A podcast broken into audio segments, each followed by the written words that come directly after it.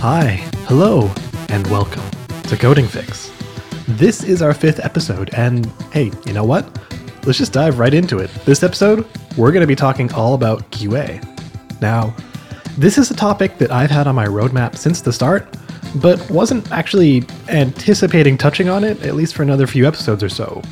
But there have been some, uh, let's say, events in the gaming world which have sped this plan along a bit. Now, if you don't already know, I am one of the hosts of Gaming Fyx. It is a podcast all about video games, the industry, uh, what it's like to make games, what the games we've been playing, news, etc. And a story which has been big in the gaming industry, oh boy, for the past, let's say, eight years, but more specifically within the past two or three months, is Cyberpunk 2077. Now, if you are not familiar with Cyberpunk 2077 or not familiar with games in general, I'm just going to give a really brief overview. Uh, it's essentially a game which has been in development for those eight years, uh, though apparently only really actively in development for the past two or three, but that's a separate conversation. And a lot of people have been very, very, very much looking forward to it. Uh, there's a lot of anticipation because the studio who makes it, CD Projekt Red or CD Projekt Red, depending how you want to pronounce it, um, they made one of the biggest games of all time called The Witcher 3. Uh, now, that meant that when they announced that they were doing this cyberpunk property, people's expectations were crazy high. And for good reason. They generally make good games. But they also have a reputation for not being the greatest place to work at after uh, games like The Witcher 3. They have been attributed to crunch culture. And we've talked briefly about crunch in the previous episodes. Uh, maybe we'll do a whole episode about it someday. But if you're interested in reading more about my thoughts on crunch, I do have an article on fix.space, fyx.space, and I will make sure to leave a link to that in this episode's description. With that reputation, that meant that they were under scrutinous eyes ever since they started development on Cyberpunk. People questioning if they were going to be crunching, uh, questioning if the quality was going to be there at launch, things like that. But people were still very, very, very excited.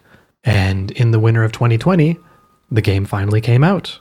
It finally hit store shelves. Uh, this was after a significant amount of delays, as well as just a lot of, let's call it, not so favorable press but the game came out. And that's what we're going to talk about because the game came out and the reception was pretty mixed. There was a lot of people who really loved it, and there was a lot of people who looked at it and said, oh boy, this is a buggy mess that is nearly unplayable. And for some people on older systems like PlayStation 4 and Xbox One, it was essentially unplayable. It was constantly crashing. It was running at seconds per frame almost instead of frames per second. Uh, it was really, really bad.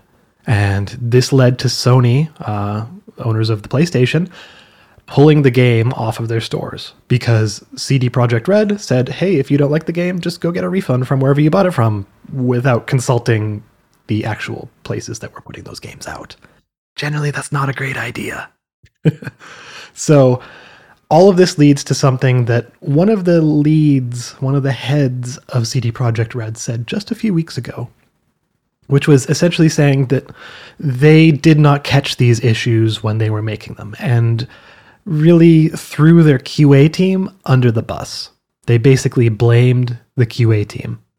Now, developers all over the world were not happy with this because it was not the QA team's fault.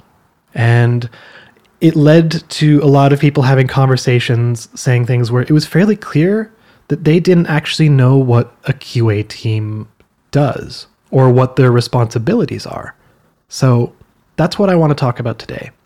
Uh, inspired by that kind of firestorm that came after the statements, as well as just the buggy mess that is Cyberpunk 2077, I would like to take the time to properly explain what QA does, what their responsibilities are, and how they contribute to a team. You know what? Not only just how they contribute to a team, how they are basically the backbone to any development team. So let's dive in. What does QA do? QA is an acronym, as you might expect. Uh, and what it stands for is quality assurance. So if you want to be really reductive and super simplify it, it is essentially the role of testing software, testing games, testing whatever it might be. This goes for hardware as well, you know, testing it to look for any faults, for errors, for bugs, for things that are not behaving the way you expect them to, or, you know, to make sure that they are behaving the way you expect them to. That also works. And people who work in quality assurance have a very analytical mindset.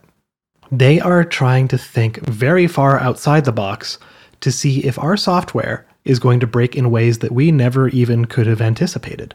They think about it from the perspective of a user, so just an everyday Joe Schmo who is using our program for the first time, and thinking about the standard errors those people might produce. Like if they're typing in their name and they make it all numbers or all spaces, or they basically copy and paste the entirety of Gone with the Wind into the name field.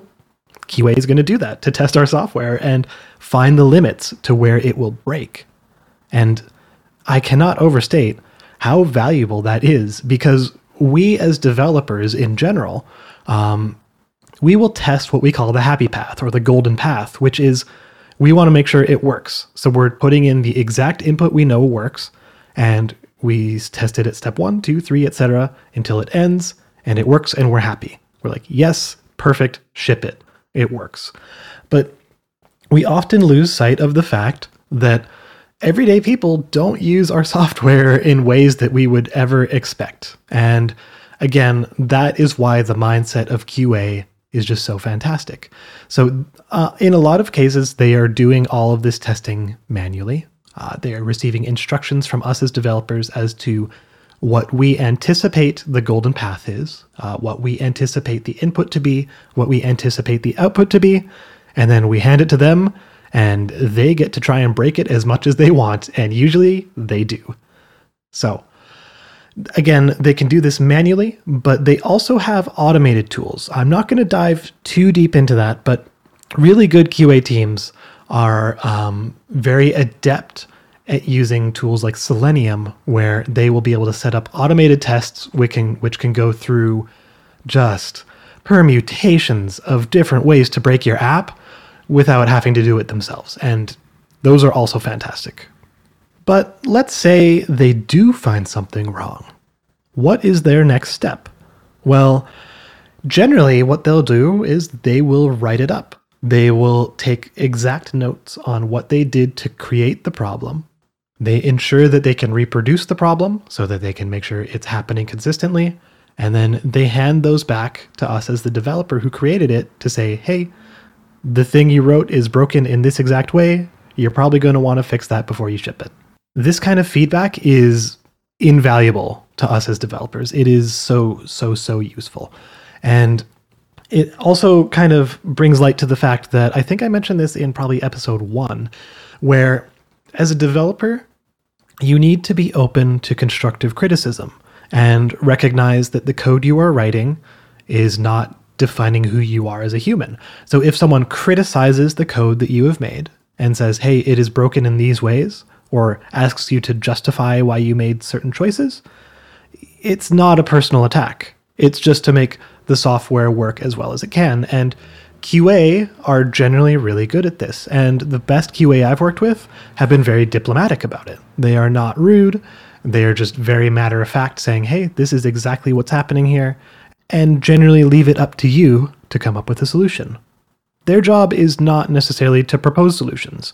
Their job is not necessarily to fix any of the bugs they find. They're just there to find them. That is primarily the role. And honestly, that's for the best because that means they have separation from the act of creating the software. They are purely people using it. Yes, they can look in. If you've ever heard of the term black box versus white box, they can be black box, which is essentially think of your television. You push a button to turn it on, and it works. You do not push the button and then watch the circuit go all the way through and watch all the capacitors and resistors it's going through and analyze how it's working. No, it is just a black box that you cannot see inside. It is abstracted to you. You push a button and it works. QA does do that. They also do white box, which is they look inside the TV. They know how all the circuit works. And that is also a valid way of doing it, but they are generally not writing the software. Separation of concerns is another way we can put this. Now, let's contextualize that in the entire life cycle or development cycle of writing some feature or program, or however you want to think of it. We, as a developer, will be given, let's say, a ticket in a JIRA system or agile methodology kind of scenario. So we are given something to work on, we write it, we put it in, it goes through a code review, a merge review, a pull request, however you want to look at it, and it gets uh, approved by our peers. The next thing we do is we say, okay, it is good to go. We are going to hand that over to QA for testing before it makes its way into our our main branch, into our actual software, because they are our last line of defense. It needs to go through some kind of testing through QA in order to assure, quality assure, a uh, that it is suitable for release to our users. If it passes QA, if they say, yep, it's good to go, then they give it a check mark, they hand it back to you and say, put it out there. Let the world see it, baby. And we do. Wonderful. If they find some failings with it, then what they give back to you will depend on the severity. If it's very minor and they don't think it will affect users, they might say, hey, there's this little issue with it, but whatever, who cares? It's fine. Known shippable. Uh, like it's a bug or some kind of deficiency that we know is there, but it's not a big enough problem for us to justify development time for fixing it. That's reasonable.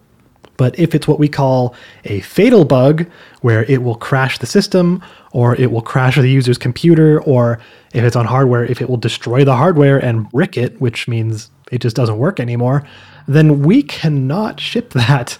That cannot make it to market. If it reaches that point, the QA are generally going to hand the ticket back to us, the feature back to us, the program back to us, whatever. They hand it back to us, and instead of having a big green check mark and they say, yep, ship it, they say, nah, that cannot go out until you fix it. So they have acknowledged that this cannot be seen by users, and we need to invest developer time to fix the issue. Once we have done that, we hand it back to QA again after it's been fixed they check it again. They go through a whole rigorous set of tests, and then if it if it finally passes, we say, "Great, we have passed the gatekeeper. This goes through." And essentially, that's what QA is a gatekeeper. They are arguably the most important part of shipping software. Because if we are shipping broken software to people all around the world, then that's not great it affects our reputation, it affects people's trust in us, and sometimes it can have an adverse effect on people's devices. That's not cool. So, again, I was not really exaggerating by saying that QA is essentially the backbone of any development team. They are essential, and their responsibility is huge because, again, we cannot ship broken software, especially if it will affect users' computers. Now, there is oftentimes kind of a stigma associated with QA saying that, oh, they aren't really developers, or, you know, they're not actually part of the software development process, or if you're a game tester, then all you're doing is sitting there and playing games all day. Haha, have fun. Uh, but no, QA people generally are very technically minded. And a lot of QA roles are actually developers. They are developers just like you who are writing the software. It's just a developer in a different role. There is what we call an engineer in test. They are engineers who write testing frameworks. They are engineers who write tests, uh, automated tests like we were talking about. They are engineers. They know how the stuff works. They are not just random people who don't actually know how technology works. They're generally experts in some field or another. And I just wanted to say that because QA is so, so important. And I cannot overstate that. I'm sorry if it sounds like I'm rambling on this point, but let's bring this back to the cyberpunk statement so I can full circle loop it back around to what my point was with this. The head of CD Projekt Red blamed all of the bugs on QA. They said that it was QA's fault, that it did not get tracked, that nothing went through, and, you know, oh, they weren't even aware that there were those problems because of QA. I'm not going to mince words. That is a lie. That is a straight up lie, and the QA team at that company is amazing. There is no chance that a QA team of that caliber did not find those problems because QA teams find and log everything. They find stuff you never even would consider to exist. But any bug that you've ever known, any bug you've ever seen in any kind of program or game or whatever, the QA team knows. The development team knows because the QA team told them. And for a manager of a huge company like that to say, oh, it's the QA team's fault, that is a lie, that is disingenuous, and it is just so awful. The actual people who were at fault in that scenario were the people in that video. It was the management. Because what happens is remember how our workflow works, and that we have the developer who creates a feature, a program, whatever, hands it off to QA. QA hands it back with either a big green check mark or a big red X. And if it has a big red X, they fix it. Now, I didn't talk about the fact that it isn't actually the developer's choice as to what gets fixed. So, yes, the developer will get the big red X back and they will say, okay, I need to fix this. But ultimately, it is up to the management to decide if it should be fixed.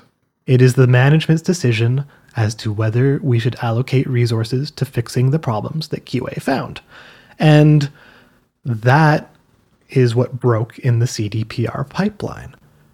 QA, I can almost assure you, even though I haven't looked at their documents because they're all internal, that QA knew every single problem. And I can almost assure you that every one of them got reported and sent back to developers. It was management's decision to not fix those issues. And I just really, really want to reiterate that it's the people in that video whose fault it is. It is not QA's fault. QA does not fix the bugs. Like we said, the separation of concerns, they are handing the report back. They are not the ones fixing the bugs. So, no, the issues with Cyberpunk 2077 were not because of the QA team. And honestly, that brings us to the end of this episode. It was kind of a short one, kind of a ranty one, and sorry that it was a little bit negative, but I really do want to emphasize just how important QA is and how often misunderstood they are by people who are not developers or not QA, people who have not worked in the field. And it's really important to understand how important their role is and just how much they contribute to any project. So, with that, that brings us to the end of this episode. If you found this useful, please feel free to reach out anytime over Twitter at FYX Podcasts at Fyx Podcasts or sending me an email with coding at fyx.space, fix.space. Always happy to hear feedback. Always happy to hear any comments, questions, concerns, anything you want to talk about. The next episode will be a bit more structured. It will be a bit more informational, so we can get back to kind of teaching some topics. Uh, but this episode in particular, again, was more of a response to some false information. I look forward to getting back into more kind of educational material next episode. And uh, yes, we're going to be having a panel of guests joining for another future episode. The dates we're still working out because we're working across different time zones and just different schedules. But once we get that set up, we will have a couple of good guest episodes for you too. So, again, thank you for joining. Thank you for taking the time to listen. Have a great day and talk with you again soon.